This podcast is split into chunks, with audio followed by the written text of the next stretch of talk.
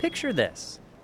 You're at work, and a colleague you enjoy from another department swings by your desk to see if you'd be interested in participating in a committee about something. You, as someone who is pretty interested in something, ask to see whatever it is that there might be to look at an email with bullet points, a flyer complete with infographics, and ultimately you decide to participate in that committee. According to your colleague and the information on the e flyer or whatever, the committee only meets every so often and just asks of you only so much. However, it does not take long to realize this committee is a way bigger commitment than you were ready for. Now you're up nights and weekends finishing drafts of documents or providing notes on the latest iteration of slides. You're saying no to fun social activities with friends and family because this extracurricular committee activity has ballooned to such a point that it feels like it's weighing on all aspects of your life. Have you ever had something like this happen to you? Are you talking to me or are you talking to the listeners? Yes, you, them, both. I'm talking to everybody. Okay, great. I do know the thing that you're talking about, and that thing that it like starts and it's supposed to be this big thing, but it grows and grows to something much bigger. To me, that's kind of how life with hemophilia has gone. I first understood it to be one thing that impacted me in these definable ways. Then I learned it's much more than that. Then later still, I learned it's even more than that. Sitting here now, two and a half weeks out from the first surgical operation I ever needed as a result of hemophilia, thinking about the new freedoms and restrictions on my post op life, I'm reminded that whether it be about something personal or professional, family related or social, physical or creative, everything in my life has been and continues to be touched by a rare little bleeding disorder called hemophilia. Hello, and welcome to the Bloodstream Podcast, a show serving the greater bleeding disorders community, brought to you by Believe Limited and Bloodstream Media, and made possible by our presenting sponsor, Takeda. I'm your patient, advocate, and host, Patrick James Lynch. And I am your healthcare advocate, nonprofit nerd, and other host, Amy Board, reminding you to please speak with a healthcare professional before making any treatment decisions. On today's show, Michelle Conde of Hemophilia of Georgia joins Amy in an interview recorded a bit earlier this year. We have Peter Z and Taylor Anne Burtz talking about a new podcast in Glanzmann's thrombasthenia. And let's talk. Our mental health segment is back with your host, Joshua Sterling Bragg. Today's topic acknowledging your past in a segment made possible with support from Sanofi. We have got all of that and more on today's show. Welcome to Bloodstream. Listeners, as always, thank you for joining Patrick and I here on Bloodstream. If you haven't already, please hit that subscribe button wherever you listen to podcasts and follow Bloodstream Media on Facebook, Instagram, or Twitter for updates on new episode releases. And listeners, I also want to remind you that the Bloodstream podcast is made possible by our presenting sponsor, Takeda. Takeda! Yes, that's right, Takeda. Takeda's got this website, bleedingdisorders.com, where you can learn all about Takeda's resources for and commitment to the bleeding disorders community. Takeda believes in a world free of bleeds. Amy Board, so do I. I do too. I do too. And are dedicated more than ever in their efforts to offer a wide range of programs and support to help patients throughout their treatment journey wherever on that journey they may be. You can learn more by simply visiting bleedingdisorders.com. One more time for the folks in the back. That's bleedingdisorders.com. And for their founding and ongoing support of the Bloodstream podcast, I would just like to say thanks, Takeda. Thank you, Takeda. PJL. Amy Board. We're back in the studio together. We are. It feels good in here. It does. It feels nice in here. Keith in the booth. We'll never hear from him, but he's Keith there. in the booth. Keith in the booth. So, give us the update on the on the surgery. You came in with crutches. came in with crutches, came in with a strong story off the top. Strong story off the top. Coming in with a lot today. Coming in hot. Coming in hot. I've noticed you use one crutch, not two, I'm on the one crutch which today. is a pro move. Thank you, thank you. The two at times has just become more. Com- I'm like now I have zero hands. I know. I have two things. I know. It's too much. So I'm I'm starting to get. r- I'm I'm moving toward crutchless. Right. So the step in between two and crutchless is one. First crutch. of all, you are terrific on crutches. Oh, like, thank you very like, much. That's not. yeah, I've like, been competing for years. I was about to say, I was like, it's obvious. This is not your first rodeo, but that would be such a bummer if you had to like Because you could 100% from the parking lot into the office, like go on crutches. Like I, I saw you. I've seen you like Yeah, crush it. yeah. That would stink though if you didn't have like another hand for like your bag and your things. Yeah, it's so it, like there's the practical piece of it. So I'm now fully on the one crutch program, uh, at least for the next five six days until I hopefully will be off the crutches and just hobbling about. Yeah. But you know that opening bit, I, it is true. Like hemophilia is it's a blood disorder. I don't know if you knew ah. that, but you know all the ways in which it impacts life. It just continues to remind me Yeah. of of those things. And most recently, I've just been reflecting on the fact that I was told by my surgeon that any high impact activity from this point forward for me is out.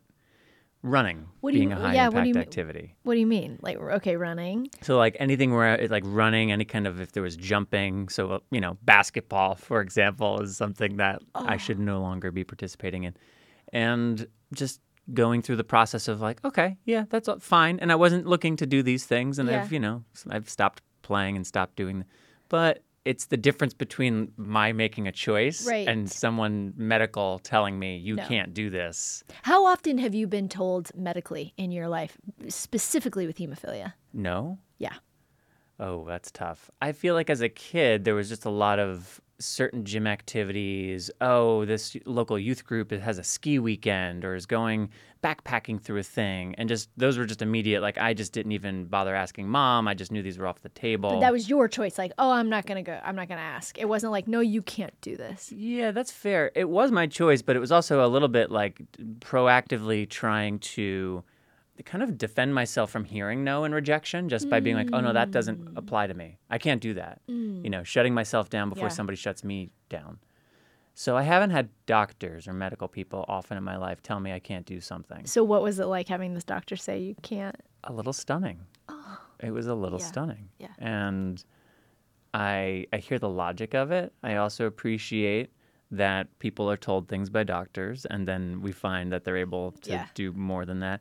I also don't know that like I necessarily want to. You know, I'm not. T- I, it's not as though I'm trying to return to something Yeah. or have aspirations Yeah. for a certain thing. So it it kind of it kind of becomes like a little bit of an ego question Mm. around like, well, I don't think I actually care if I can do high impact activities, but now I am told I can. so now so maybe now do I it. do. So there's, and I'm just like, man, this thing doesn't go away. Like it's not just about Oh. controlling bleeding. It's not just. There's all these different ways that it continues to play into how I have to think about everything, and Yeah. that's it is what it is. Ultimately, it is what it is. It's fine. It's exhausting at times, but it just is what it is. Yeah. And we all have our things that we have to think about more often than we'd probably like to. And for me, hemophilia is one of them. But I'm feeling good. I'm. I think I'm where I should be. I, I'm. I'm finding my range of motion feels decent. My pain experience has been way down, Ugh. way down. And this point, we're like two coming Like, up on two weeks without pain meds. So way down, like from the pre-surgery. Yeah. So, yeah. Okay. So not just like from the surgery of being like pried open, but like your pain has your pain pain has gone down. Yeah, I'm not sure that my surge. Now, granted, I was on med- pain medication here for a few days, but I don't know if my pain as a result of surgery ever got to be as intense as it would be at its worst p- pre-surgery. Pre-surgery. like my post-op pain was never as bad as my pre-op pain, which is a very good sign. So. yeah. So yeah, I'm feeling good about it. By the time the listeners next hear us on the show, I'll hopefully be walking around maybe a little bit with a cane, but really starting to like do more weight bearing. And from that point forward, it's a matter of sort of ramping up and Yeah. seeing how well I do walking the dog, and then starting to try to walk some hills and you know get my back myself back into a, a decent spot. One other thing I'll mention quickly before we, we keep moving, you know, next year Save One Life, our dear friends over at Save One Life, they're doing a big event in Nepal where Bombardier blood is going to be screened for the Nepal Hemophilia Society and the people of Nepal Yeah. finally. And there's going to be a trek to base camp that's being done as a big fundraiser that Chris is leading. Since this was first floated as an idea, it's been very interesting to me, having not gone to base camp the first time for Bombardier Blood. There's a very personal piece of me that feels like going to base camp would feel like quite a nice bullet at the end of the whole thing. Yeah. And to do it with Chris, because even if I were to go, what are the odds Yeah. I'm going with him? yeah. And to be there for the screening for the community in Nepal feels like it is literally a once in a lifetime moment that there's just not another opportunity to create. So I'm very inclined to want to support that World Hemophilia Day 2023 might find myself in Nepal for a week or more if I can work it out. So I do have this now like 10 day trek. Actually, I have to talk to Rob over here, get his take on the 10 day trek to base Yeah. camp. Because in terms of high impact activity, at the moment, that's the thing I have my eye on. Is I would like the option to do base camp 2023. That's cool. That's a cool. That's a great goal and like objective and like something to work towards. That's very exciting I think so. and yeah. meaningful and things. Yeah. It so- also looks ridiculously beautiful. It does look ridiculously beautiful. Yeah. So Yeah. I hope to like see it Like once in, a lifetime beautiful. Yeah. We got three interview guests. We got the latest Let's Talk segment. So there's much to get to, but I do want to take a quick moment before we move into all that stuff. Amy, you were recently on a quick trip as a, that relates to your writing. Yes. And- Speaking of goals. And speaking of goals, so could you just give the listeners a little update on, on your writing life? Yeah, I think, you know, speaking of goals, I, dear listeners, you guys remember this was like, it was almost like two years ago. I had this, you know, borderline dumb idea that I was going to write a novel. I was like, I'm just going to write a novel. It's going to be great. And like, no big whoop. And very I, I think it was a stroke of luck that I found uh, a writing community online. I found a writing school online. It was founded by um, an author, like a, a Booker long listed author, so she absolutely knows what she's talking about, but a very different way and approach to writing a novel, basically through storytelling. Like, you know, it's not really about the sentence, it's not really about your prose, it's truly about story, and all that stuff comes later. Like, all that stuff is just natural to you. So it's this wonderful it's been this wonderful experience and in terms of goal setting i've been kind of shocked how much i've loved it how much it hasn't impacted my life. It's just been this wonderful addition and help focus my life in a way. It's i hmm. just do it in the morning and then you know i go to work and then you know hang out with uh, my fiance with my friends and things. It, it has not taken away anything. It's just been this lovely addition just to keep me like kind of alive creatively. But this weekend um, had an opportunity. The founder of the school louise and then my editor my personal editor there was in they were in new york for uh, meetings. They had several meetings and had like just a little cocktail hour if any of the writers you know in america wanted to you know hang out. And so just some things kind of aligned that I was able to use points and go. So I do, I flew across the country to meet them and it was just it was great. It was so great to meet them in person, to kind of have, you know, those connections in person. And it just kind of helped like buoy, you know, the writing even more, just to kind of like build those relationships. Sure. So it was re- it was really lovely. So in terms of like keeping at things, you know, Yeah. and like you know having a goal to work towards, it's been really nice to have that with the writing to like actually say like, okay, I'm gonna, you know, like each step is is something that I'm working towards, and I've never really been that way. I've been really in my life kind of all over the place. I haven't been goal focused, and this is like the first time that I have. So it's been kind of nice. It's goal oriented stuff is, uh, you know, there's a reason they preach it, right? It- It, Yeah. it can really help focus and create the discipline and create Yeah. the path to success. Yeah, yeah, it's been great. Good for you. Thanks for the update. We'll check back in in the not too distant future. Michelle Conde, we're going to hear from her first. Amy, can you give us a bird's eye view? What are we going to hear from your conversation with Michelle? Oh my gosh, we're going to hear kind of the backstory of Michelle Conde. She reached out at HFA when we were there in April and just kind of wanted to share her story. She is the Senior Director of Advocacy at the Hemophilia of Georgia. She is a community member and she has an extremely passionate story and love for this community. So, everybody, please enjoy my interview with Michelle Conde. Thank you. I'm here with Michelle. Michelle, why don't you introduce yourself and tell our listeners a little bit about your background and how you got into working in the bleeding disorder oh, community? Oh, absolutely. I'd be happy to. So, my name is Michelle Conde. I am from Duluth, Georgia. Just recently, I just bought a house. I have lived in Georgia for 15 years, and those 15 years I have been working as a volunteer, intern, and now senior director of policy for Hemophilia of Georgia. It is a dream job. I'm finally in the place where I really feel like I'm making a difference in my community, but it took a very strange path to get there. You know what? One of the things I love about the bleeding disorder community is everybody has these unique, strange paths of getting to where they are. So let me hear yours. I want to hear it. Absolutely. So I actually got involved because I was three going on four, and my little brother came into this world, and I did not want him. I was not interested in his presence in my life, but he brought with him presents that said, You're a big sister, and a Oh, giant he- teddy bear for Oh. me. So, yes. Yes. Obviously, when he came down into this world, he was carrying those just for me. So I thought, This kid's okay. Yes. And from then on, I became his protector. I became the person advocating for him. My poor brother, he has had three parents his whole life. Not his choice at all, but we're best friends, and that means that I will do anything to make sure that he's okay. And that, you know, culminates in a lot of different ways, but for me, it meant that I learned to read at four years old by reading the books Raising a Child with Hemophilia, the story of Alexei from the Romanov family. I knew how to say recombinant factor before I knew how to sing along to Barney. So, so this was always in my heart. This is always the piece of me that I volunteered. I any extra time, this is what I was doing. I was advocating, participating in any programs, anything that was interesting. But career-wise, I thought I'm going to be a corporate lawyer. I'm going to make millions of dollars. I am going to be so rich and just do all the things that all these mean companies want me to do. Yeah. And so I went to law school for a year and I felt like my soul was being crushed. I was so disappointed in it. And I think it's the lowest point for me emotionally. So I left. I left law school. I left my dream. And I went home and I thought, what now? I'm not sure what I'm going to be doing. But the only thing I knew for sure that like I was going to do with my time was keep volunteering at Hemophilia of Georgia. Mm. I did that. I went to their Washington days a couple of times. I met with legislators. I was thrilled to be doing that. And I went to their days at the Capitol, and I was always happy to be hanging out with them, learning more from them. And then at one point, their CEO at the time, Maria Manahan, told me, if you're not sure what you want to do, why don't you get a master's in something else? Why don't you try public policy? Because you thrive when you're doing this work. She's like, I see you with these legislators and you know what you're talking about. You're super interested in it. You're incredibly passionate and charismatic. I mean, I appreciate all the compliments, but I was mostly just fascinated by the idea of taking something I did in my free time Yeah. and getting paid for it Yes. which I thought was fabulous. So I did it. I went, I applied immediately. So I really only got a summer off from school. Yeah.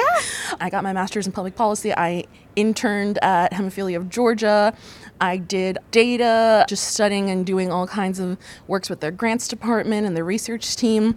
Shout out to Denise Chivanis because she is the most wonderful mentor. She is their senior director, I believe, of grants and grant management now. Yeah. She set me on this path and she set me up for success in the best way possible. So this is a person that she's been in my life since she started at Hemophilia of Georgia. She has always encouraged everyone in my family to follow our goals, our passion. I've seen the difference she made, so I really appreciate her. You know, I had these people that for once in my life I felt like they're encouraging me. Yes. I feel like I'm on the right path because before it was like, mm, this is going to be hard. No, this this path people were like, you're thriving this is where you belong. I kept volunteering with Hemophilia of Georgia, kept participating in legislative days. I actually went to work with a different organization that they recommended me to at first because there wasn't an open position. And I grew a lot there. I learned more about policy, I got boots on the ground experience. I became a policy wonk, which just means nerd, which can't help it. That's the first time I've heard that policy wonk means nerd. I it's mean, a we're being little true. honest. It's very true. It's Yeah. true. If things get a little wonky, it just means that Yeah. you're in the weeds with the nerdiness with it. It's a delight. I love it. I took the word and I thought I'm being referred to as a wonk and a nonprofit unicorn. Let me run with this. Yes. Oh yeah, you've heard that one before. Yes. It's amazing. I'm fine with that. So I'm great. I just basically means I'm a magical nerd and Yay. I'm okay with that. But for me, it just became something that on the legislative side, it took pieces of my heart Mm-hmm. and it let me go and run with it and be loud and passionate and really take the skills, take the lived experience that I had. I could talk to people and what I said mattered. And I could have these conversations, build these relationships, Mm. and people were looking to me to get more information. I have legislators in my phone now that they call me. People want to hear what I have to say. Yeah. And I'm able to take these voices from the community because I'm a part of the community. I grew up in it. And I'm able to, like, you know, moms don't always get heard, women in the community don't always get heard. When you're a kid, your voice is like this hurts and that's all they want to hear from you. Mm-hmm. But I'm able to like take what these kids, these moms, these young adults are saying and I'm able to take it back to the community and I'm able to like fight for what they need. Mm. And it feels incredible. Yesterday at the policy workshop, it was about advocacy and it's like finding your fight song. And mm-hmm. that resonated with me so much. Just one, I love the song and I want to sing along to it all the time whenever I hear it. But two, that's what it is exactly. This is the only way to raise your voice Yeah. and have it make a difference. Advocacy and policy, whew, they are your opportunity to make a change. When I was studying law, I got frustrated because I was like, it's whoever has the most money is gonna pay me to fight for their cause, and it's not always the right one. Right. If I'm doing advocacy, I know that I can follow my heart, and whoever wants to fund that, the That's so passions of my heart, and I'm able to take it. And it's just been amazing. When the ACA was at risk, I wasn't even working this. I was still getting my master's, and I was able to like go argue with legislators, tell them, hey, this is my family story. This is what I do for a living. I'm not only doing this as a volunteer and because I had some free time. I'm doing this. I'm taking days off of work. Yes. I'm taking the time out of my schedule. I'm here. I'm bearing my soul to you. I'm giving you the facts. And I'm telling you why this matters so much. For a listener that might be a seasoned advocate or listeners that might be a little hesitant to step into advocacy, just unsure that they would know what to say or that they have anything important to say, I guess is probably the biggest fear. What do you think makes a compelling story, in particular for a legislator? First of all, your story is always important. That is the most important piece of it. Your life matters, especially if you're a constituent. If you're a person who goes out and votes, these people care to hear what you have to say. So I tell everyone, you don't need to know the facts. You don't need to know 100%. You don't need to be an expert because you're an expert on your own life story. You're the only one who can tell that. So that is what you go in there and you talk about. And mm. someone like me, I'm there to support you and bring in those hard facts that make these legislators mm. think. I'm there to support. I always tell my advocates that whatever they need, they go in there, they share, and if they are unsure about something, tag me in because that's what I'm there for. I'm there to advocate for them while they're advocating for their community. And I think, you know, every seasoned advocate sometimes gets nervous too. And anyone who's starting, it's a little bit terrifying. I remember like my first time going to DC and going walking through the halls of Congress and I was thinking, "Oh my god, these people are so scary. This is really terrifying." And then last time I'm scheduling these meetings and I'm like, "What's up, man?" Uh-huh. because you have to remind yourself they are working for you. As much as it seems as controversial as it can be, at the end of the day these people are voted in and out of office. And what they do, it reflects poorly or it reflects greatly on them. So when they listen and they take these stories and you hear them giving speeches and they're talking about their constituents and saying we can change someone's life by passing or stopping this bill, it goes straight to your heart and it goes straight in what everything that they're doing, they're doing maybe for a vote, but that vote matters and it's going to change their community. Whoever's in there is going to make a huge difference. We've seen folks come from across the aisle to support matters in the bleeding disorder community because they hear these stories. It's devastating to hear some of these, but it makes such a difference. I have one advocate that I'm so proud of her. Savannah White is one of the strongest young people I know. Hmm. She makes me incredibly proud, but hmm. she unfortunately lost her father last year. He had von hmm. Willebrand's. He developed cancer and a combination of a few different health conditions ultimately led to his death. And she has nonstop been advocating, telling these legislators why we need to make some changes. Not to get too wonky on you, there are some bills right now that will help with copay issues that folks are having. And I'm more than happy to talk about that in a later time without getting too deep into it. But she has gone on there, she is telling her story, holding back tears. She's not an expert on this. She's a teacher who works in agriculture studies, but she's there asking for this change and then asking me to go into it, what like the real policy piece of it. But she's telling her story, how she saw her father struggle in the last days of his life, telling the people how her family were thinking about the bills. The last thing they should have been thinking about were those bills that were going to come because of this health crisis Right. that they were facing, but it was the first thing that was on their mind. Right? So she was there, she's holding back tears, sharing her story, but she's doing it. Yeah. And it makes a difference. We've seen more people sign on to this piece of legislation. We've seen Republicans that weren't interested say, Tell me more. How can I help? And I think that is the absolute best thing you can hear from anyone. Doesn't matter what side of the aisle they're on. If they say, I want to learn more, once they say they want to be a part of it, you know you have someone that you can rely on. You have an Right. ally. And we're so proud of that. For me, this has been the craziest journey that I've had in my life. it took me from a place that I thought for years, this is what I'm going to do, mm-hmm. 100%. And advocacy, that's just what I do in my free time. I do it for fun. I do it because I don't want to see my mom sad or my brother like struggling anymore. I didn't think about it as something that I could help so many other people with. Yeah. Because it came from just a personal story. Because for us, my brother was diagnosed like right when he was born. My mom knew about hemophilia, but she didn't know what it entailed. She knew it existed Yeah. because her older brother had it.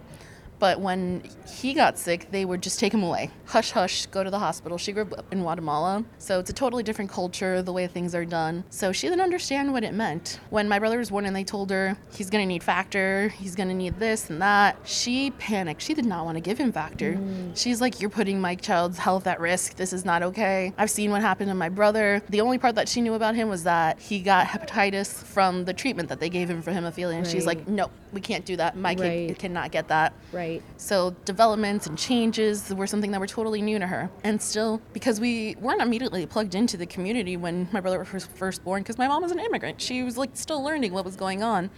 She was still getting these bills that were tens of thousands of dollars mm. that she just had to make payment plans for because nobody was telling her, hey, we can help you. This is how it goes. And so for me, I just still have it so ingrained in my mind reading those books or struggling to read them when I was a kid at like midnight, watching my mom go over these piles of bills and just like silently crying. Mm. And there wasn't anything I could do as a child to help her. I could just keep her company Right. and give her a hug occasionally. There wasn't much else I could do.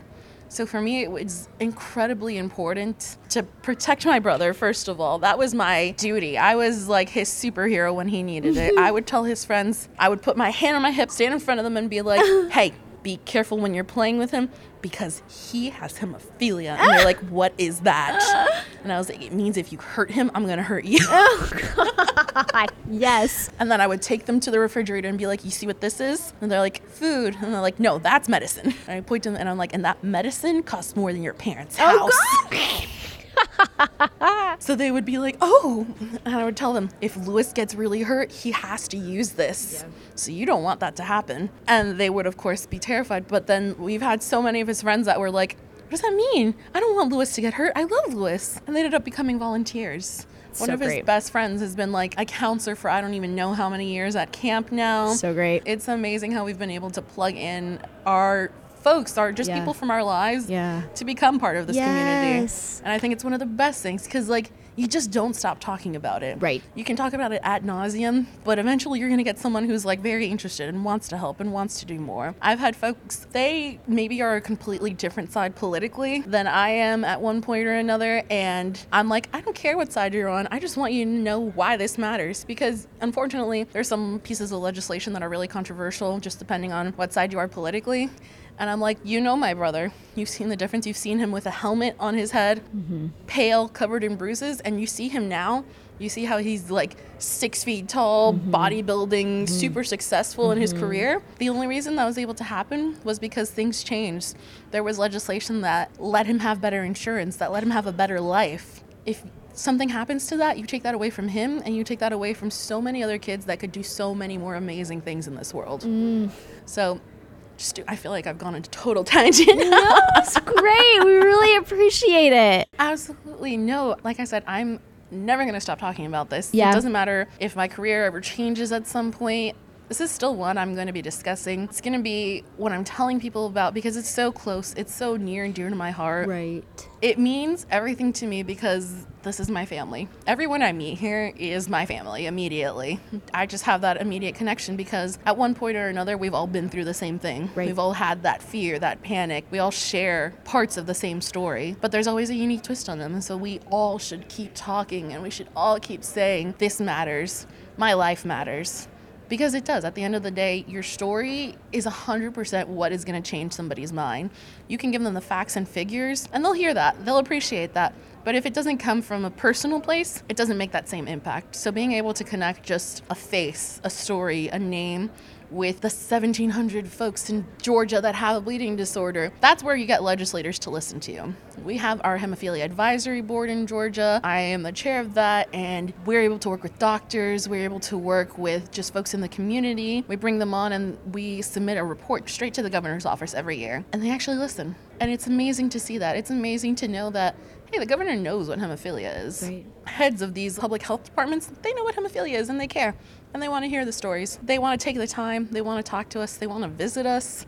I'm setting up appointments for them to visit our new telehealth clinic, to them to visit our new offices. And it's amazing to like hear people say, I want to know more. Yeah. I want to know all about this because I feel like the bleeding disorder community stands apart from so many other rare disease groups. Right what we do, we've made it an art form. We are able to really be persuasive. We're able to talk and talk and talk and talk to each other, build our community, and stand strong with each other. And I think that makes the biggest impact of all just being able to build that our community our stories they go hand in hand and they are what makes the biggest difference and what allows us to do well what we do every day. Michelle thank you so much for being with us. This was tremendous. Where can folks find you on social media if they want to connect with you? Where can they find you? So you can always find me on linkedin. I think that is the best place to connect with me. I'm also on twitter if you want to reach out there, it is Olamishi. what? Spell it's been it. there a long time, so that's just hi Mishi. So it's H O L A M I S H I. I'm always available. I'm happy to talk to anyone who's interested. Advocating makes a huge difference. I want everyone to do it for whatever personal cause you have. Doesn't have to be a bleeding disorder. It's super easy too. I promise it's not as scary as it sounds. And I'm always happy to help give any tips and tricks that I have. And please reach out. I'm always happy to talk to anyone about this. Here, here. And thank you for being with us on Bloodstream. Thank you so much. Thank you, Michelle Conde, and thank you, Amy, for that excellent interview. We're moving now into our Let's Talk segment. Uh, Let's Talk Mental Health, led by Joshua Sterling Bragg. Today's topic acknowledging your past. It's an important topic and an important segment here that's made possible by Sanofi. Let's Talk is a partnership between Bloodstream Media and Sanofi and aims to create an environment where we can have open, honest conversations about mental health in the bleeding disorders community. Let's Talk strives to shed light on the topics that are often invisible and not often spoke of in the community and shares tips on how to care for your or a loved one's mental health.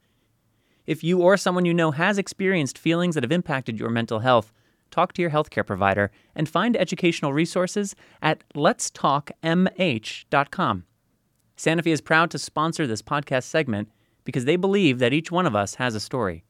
Visit shareyourwhy.com to meet the Sanofi core team and hear from them and members of the community about their story and passion for the hemophilia community. And now, on to this episode's Let's Talk. October is my favorite month. I love the fall colors, the cool air. In October, everything starts to change. It's a period of death with flowers and leaves crumbling to dust, worked back into the soil with the promise of rebirth after six chilly months of change and reflection. It's also spooky season where my affinity or obsession, some might call it, of horror movies and ghosts and ghouls gets conveniently mixed in with pumpkin lattes and cinnamon brooms and children's costumes, where classroom windows are covered with construction paper bats and the twisted faces of jack o' lanterns light up our neighbors' porches. This is the season of ghosts, and that's exactly what we're talking about tonight, or this morning, whenever you're listening to this. Whatever, tonight sounds spookier. Let's talk. Okay, wait, wait, wait. Hold on. This is not what you think. It isn't going to be some messed up horror story that you have to skip. There's actually a whole other intro that I put together that makes so much more sense. But once I realized we were going to talk about ghosts, well, I couldn't help myself but do a spooky intro. So let me explain, and we'll get back to the ghosts in a bit. So, there are those of us who fixate on their past experiences and those who longingly look forward towards the future. And then there are people like me I don't know if it's because of my place on the aphantasia spectrum, the absence of an ability to visualize with my mind's eye, or if it's just who I am as a person in the spectrum of humanity, but I tend to sit somewhere in the middle, living for the now. And this doesn't mean that I'm fully present, achieving nirvana level clarity. No, no, no. I'm just as bogged down with thoughts and fears and hopes and dreams as anybody else. But it takes a lot of effort for me to escape the mental trap of the current circumstances and imagine or manifest a clear path forward, and a lot of times a clear path backwards through time. Memories fade quickly for me. They are stored away, ready to come back in dense detail sometimes. But because I can't pull up visuals, I don't often go there on my own. Some of you might be thinking this is a gift, that you wish you could erase parts of your past or forget certain traumas, that you could wake up one day and forget about where you came from and all the mistakes that you made when you were a reckless teenager. I get that. I do. I feel that way sometimes. Even though I don't have the visuals, I do have the words to describe all the stupid decisions I made in middle school and high school and, and college. I do have the audio playback feature in my head that replays fights that ended friendships and relationships, the alternate endings that I wish had played out, or even the alternate beginnings that would have kept me and my loved ones out of harm's way. But ultimately, no matter how we do it, no matter how we pull it back, be it through imagery, auditory memory, or from looking at Timehop every day, it is an essential part of who we are as humans to acknowledge our past for without all of those mistakes and blessings and mishaps and missteps, I am not me, and you are not you. Let's talk.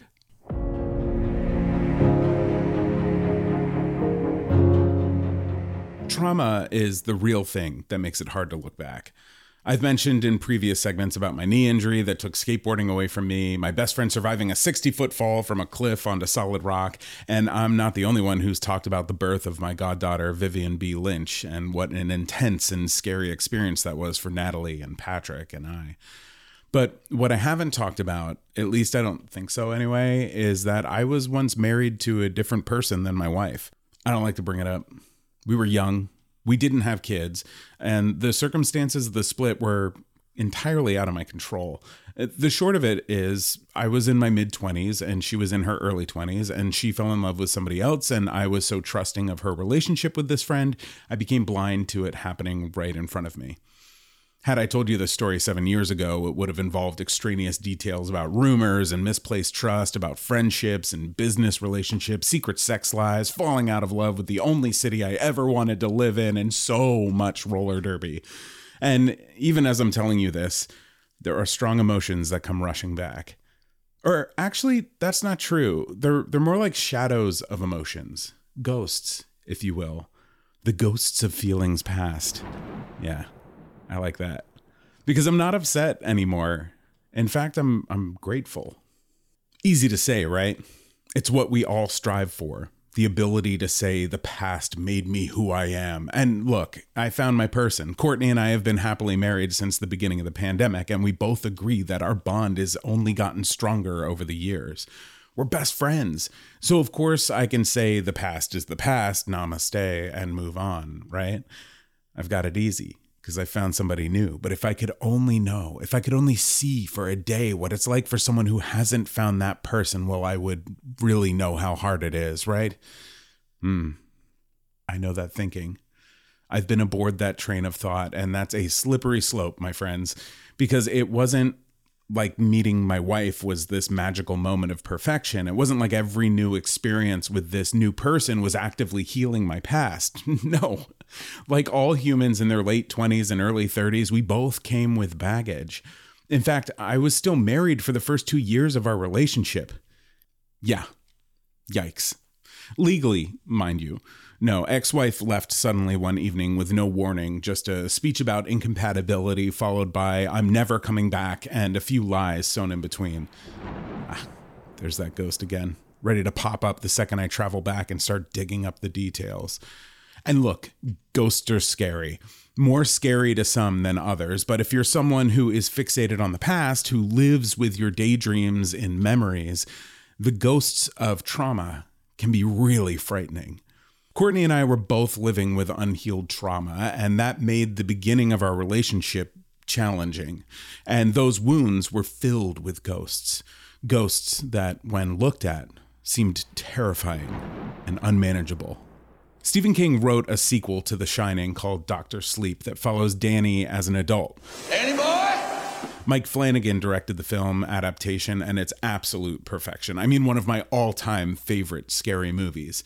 If you've never seen The Shining, it's about a man who takes a job as the sole caretaker of a massive hotel in the mountains for the heavy part of winter, tasked with keeping the pipes warm and making sure the place doesn't get damaged in the deep, deep cold for the months that the mountain roads are impassable. Wow. That is uh, quite a story. Jack brings his wife Wendy and his son Danny with him, and they intend to spend the winter getting some writing done and being a family. Whenever you come in here and interrupt me, you're breaking my concentration. You're distracting me, and it will then take me time to get back to where I was. The problem is, Jack starts to lose his mind, and the hotel is filled with ghosts. Ghosts that Danny discovers he can see because of his gift, which he calls The Shining. It's a scary movie, one of the all time classics. Despite it being vastly different than the book, it's just as good. Okay, so in the sequel, the son is all grown up, but see, he's traumatized by the events of his past. And because of his gift, his clairvoyance, he's also haunted by the ghosts of the hotel. So, what he's learned to do over the years is to create boxes in his mind to trap these ghosts. He walls them up. And when we meet Danny as an adult in the beginning of Doctor Sleep, he's battered, unbalanced, and numb. In a previous segment, I talked about being in a similar place when I started therapy, of having so many walls built around my traumas that I lost my sense of self. I couldn't remember the last time that I smiled or laughed or felt anything other than emptiness and sadness. I had built so many walls that I ended up in my own garden maze filled with boxes of ghosts with no recollection of how to get out, of how to solve the maze. When I got myself into therapy and I started to confront these spirits, these revenants of strong emotions, it was only when I looked them in the eye that things started to change. When I told my therapist about the night Vivian was born, I wept hard. The memory was so strong and it built so much power up that it was terrifying to even say the words. For someone who doesn't see in their mind, I was confronted that day with graphic snapshots of the most intense moments from that night. That's the thing about trauma. It can be so powerful that it defies all logic and becomes what feels like supernatural. I experienced a break or a tear through my aphantasia directly into the past, flashing like lightning in the storm of recollection.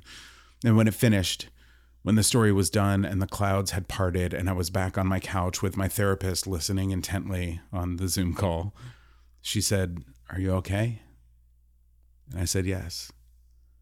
And she said, Are you still alive? And I said, Yes. And I laughed. week after week, month after month, we opened the boxes and looked at the ghosts inside we talked through the traumas and reflected on the experience. We got curious about why the feelings were so strong, about why I had locked them away, and reflected in the aftermath on how to avoid making boxes in the future. This process of confrontation, while always scary at the start, continued to break down the garden maze. The leaves turned, rotted, and fell to the ground. The branches were trimmed down, and eventually I was standing in an open field of memory and emotion, able to navigate freely in any direction. See, the thing about ghosts, and this is always the case, is they just want to be seen and heard and acknowledged. They aren't there to scare you. They might be scaring you, but that's not their intention. They want something from you, yes, but that is not your soul. It's not your life force, your light, your energy. No, what they want is to be acknowledged, to be validated, to finish their business and move on into the bright beyond, finally laid to rest. There's always more trauma. That's a part of life. But with the proper tools, the right mindset, and time and dedication, it can be manageable. My ghosts still live with me. I'll always be a person who was married and divorced before I found my person. But now, instead of a dark secret building negative energy, it's just a part of who I am. It got me here, to where I belong.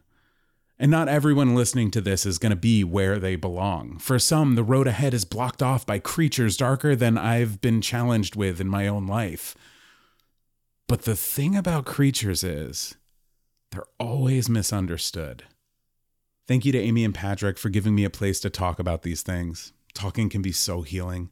If you're on your own mental health journey but don't know where to go next, check out letstalkmh.com and click resources.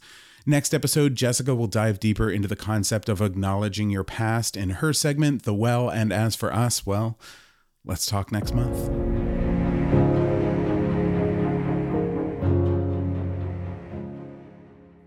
Listeners, reminder to check out letstalkmh.com or click on the Let's Talk banner on the Bloodstream podcast page on bloodstreammedia.com for more.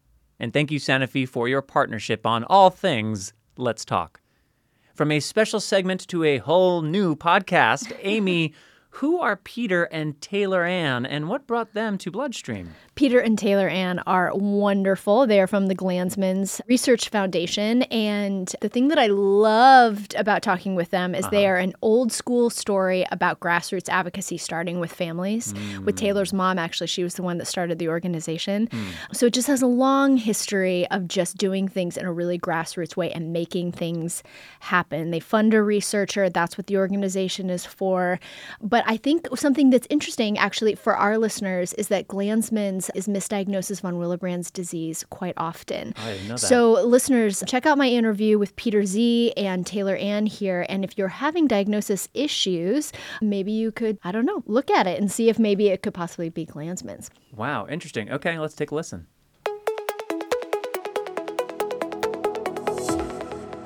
I am joined here by two members of the Glanzmann Research Foundation, Taylor and Peter. Welcome to Bloodstream. Thank you so much for joining me today. Thanks for having us. Thank you for having us. Yeah. So, tell me a little bit about your stories. How did you get involved with the organization? You both are affected personally and within your family. So, tell me a little bit about the origins of the organization. Taylor, I'll start with you.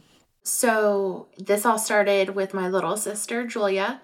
She was diagnosed within six months of being born, and about she was born in 98. So, in 2001, my mom had actually found a researcher who was working towards a cure for GT and decided that she was going to create this foundation to help support him in his research and also provide a way for people with GT to be able to reach other people who are affected as well. Peter, what's your connection to the organization? I was actually diagnosed with it at eight months old. For a while, just kind of grew up thinking I was the only one with Glanzmann's that I'd ever know. And then we stumbled upon the Glanzmann's Research Foundation forum at the time. And my mother got connected with Taylor's mom. And then I went to my first meetup with everybody. And that's how everything kind of started with the Glanzmann's Research Foundation. Classic rare disease story. I love that. Just family members making things happen. That's that's terrific. Peter, tell me a little bit about GT. It's very similar to hemophilia and von Willebrand's disease in terms of symptoms, but I think from a science perspective, it's fascinating and I think some of our science nerds would love to hear about it. So tell me a little bit, what is GT? Well, I'm not going to give you the scientific Fair. That's fair. That's fair. I know it's it's commonly diagnosed as von Willebrand's when it's first being found out, and basically our platelets are missing a protein that makes them less sticky. So our bleeding does stop, but it takes a lot longer than normal.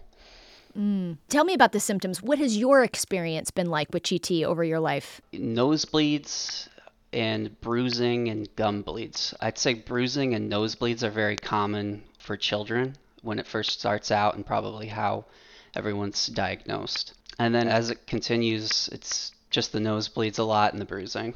And Taylor, tell me about the gaps in care and diagnosis for GT. Is there an issue? Peter mentioned that sometimes it's misdiagnosed. What's that journey like? And what are some of the gaps in care?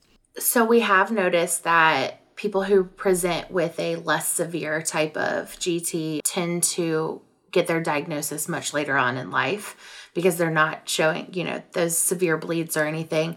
But the biggest thing is that the normal treatment for a bleed and for bleeding protocol and everything is to go ahead and put platelets in. But if your body has non functioning platelets, your body's going to potentially build up those antibodies much more quickly. And so they do have the option to use NovoSeven, so the factor, recombinant factor 7A, and that has helped and that was FDA approved not too long ago. But other than that, it's just really having providers themselves educated as to what Glanzmann's is and making sure they get the correct treatment because it can really turn into a life or death situation pretty quickly, especially when it is a child. You can have those life threatening nosebleeds where you just didn't realize that a bleed was going on and dripping down like maybe it's a posterior nosebleed and so it's dripping down the back and the parents just aren't really aware until all of a sudden you know you've got your hemoglobin down to about a 5 or a 6 and now you're faced with these decisions of do we do platelets? What do we do? And those are those decisions where in the moment you're being pushed towards a certain answer but long term wise if that's your go-to answer every time 10 years down the road, 20 years down the road, that could potentially not even be an option anymore. And why wouldn't that be an option anymore? Because of those antibodies. Okay. Once they build up antibodies in those platelets, you have to then go through and match the platelets more specifically to each person. And that makes it more difficult for you to be able to find it in an emergency situation. Taylor and Peter, when a family is going through that diagnosis journey, what are some signs that it is Glanzmann's rather than a von Willebrand's disease or another bleeding disorder? Honestly, the biggest thing is they have to do that platelet aggregation test. That's going to be your big thing that really answers that question because the symptoms are very similar. Mm-hmm. And tell me a little bit, Taylor, about the organization. It was started, of course, by your mom. It was started for research. And tell me a little bit about the work that you do, the money that you raise, and what the research is currently uh, working on. So, we have definitely grown throughout the years, the 20 plus years that we've been in existence. So it did start out as just kind of being this small, like hometown organization where we would do one annual fundraiser and then that bit of money that we raised in that moment we would send over. And then the invention of Facebook happened. and so then our Facebook group came to life. It actually was somebody within our community who started it. And then everybody just kind of joined it. And then eventually, at some point, I can't ever remember how long ago it was, but she basically relinquished the administrative rights over to mom and over to Peter and that's how the group itself became affiliated with the foundation. And so this place is just it's such a great area to just go in and talk to other people who are potentially having the same situation that you are. It's an amazing resource for new parents. And then we use it as like a sounding board as well mm. because when Peter and I stepped up in the foundation and everything, we we relaunched the website, website design and everything. We were constantly asking the community like, "Hey, what do you think about this? What information would you like to see on there? What do you think should be available to the public and what do you want the public to be able to know? And if a provider were to go to this website, what do you want them to see?" We turned into like a very big like patient advocacy type deal. As I feel like any organization helping somebody with any type of disorder should do at some point like that's your that should be your main focus is the people that you are trying to help. And so now that we've kind of got our foothold back the pandemic is easing off some and everything we're really excited because we really want to start getting more and more physical activities going trying to meet up in person because it's such a big deal for people who have such a rare condition to be able to meet someone else who's going through something similar. And how many patients do you currently serve? How many patients are in the US, do you think? So Ask. we think that we think that in the US there's probably about 500. Oh. That's wow. but yeah. that's rare. But I is, did not anticipate that yeah. number. Our tagline is one in a million. So Yeah. and we also have international community too. So we've got a bunch of people from England, we have people from Italy. I think we we've got people over in Sweden as well. That is terrific. I know I know Facebook gets a hard time, but let me tell you for these rare disease communities, it's just this wonderful resource. So hats It off to y'all. It's terrific. Peter, tell me a little bit about your work with the organization and some of the things that you were doing to contribute to the work.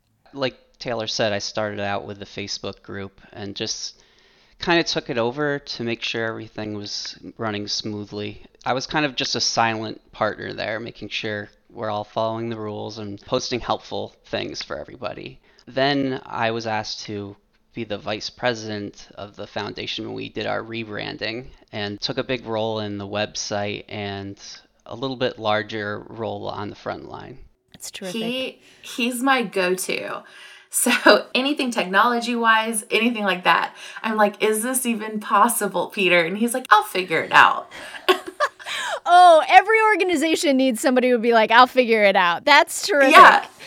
Exactly. That is terrific. Taylor, where can listeners learn a little bit more about Glanzmann and to get involved in the organization? So you can find us at www.curegt.org, C U R E G T.org. It has bios on our entire board. Our entire board is built up of people who are either caretakers or people with GT. And then it also has information on our researcher that we fund as well as where he's at with his research which is gene therapy so you know we're right on the cusp of so many breaking things with gene therapy right now and then just it gives a great background there's an amazing part of it that mom actually started with our first website ever which was like a faces of gt where people put their own stories out there and so we're very proud of that part. And we always encourage anybody who has it and who feels comfortable enough to share their story to submit it and we can get it up. I'm so glad you mentioned that. That was actually my favorite part of the website as well. what a wonderful snapshot into your community. And you can really tell that you are people based and doing the good work for your community. So thank you both for being here. Again, listeners, please check out the website curegt.org or click the link in the program notes. Taylor, Peter, thank you so much for being with me today. Thank you, Amy. Thank you, Peter, Taylor, Anne, Michelle, and Josh for contributing to today's episode. Thanks to our presenting sponsor, Takeda, and to our segment sponsor, Sanofi. Amy and I are back again on Friday, November 11th, moving into November, Amy Board, Oh, my unbelievably. Uh, and what can listeners expect to hear on the November 11th episode? Well, we've got a whopper. You actually Do interviewed have a whopper. Erin Willis. Tell, t- Yeah. t- I mean, th- this was your interview. This, so this was my interview. This was my. this was my episode where I had the Yeah, interviews. big next deal me. Week, Um, next time is you. Erin Willis is very interesting. She kind of sits in an intersection of marketing, healthcare, and patient advocacy.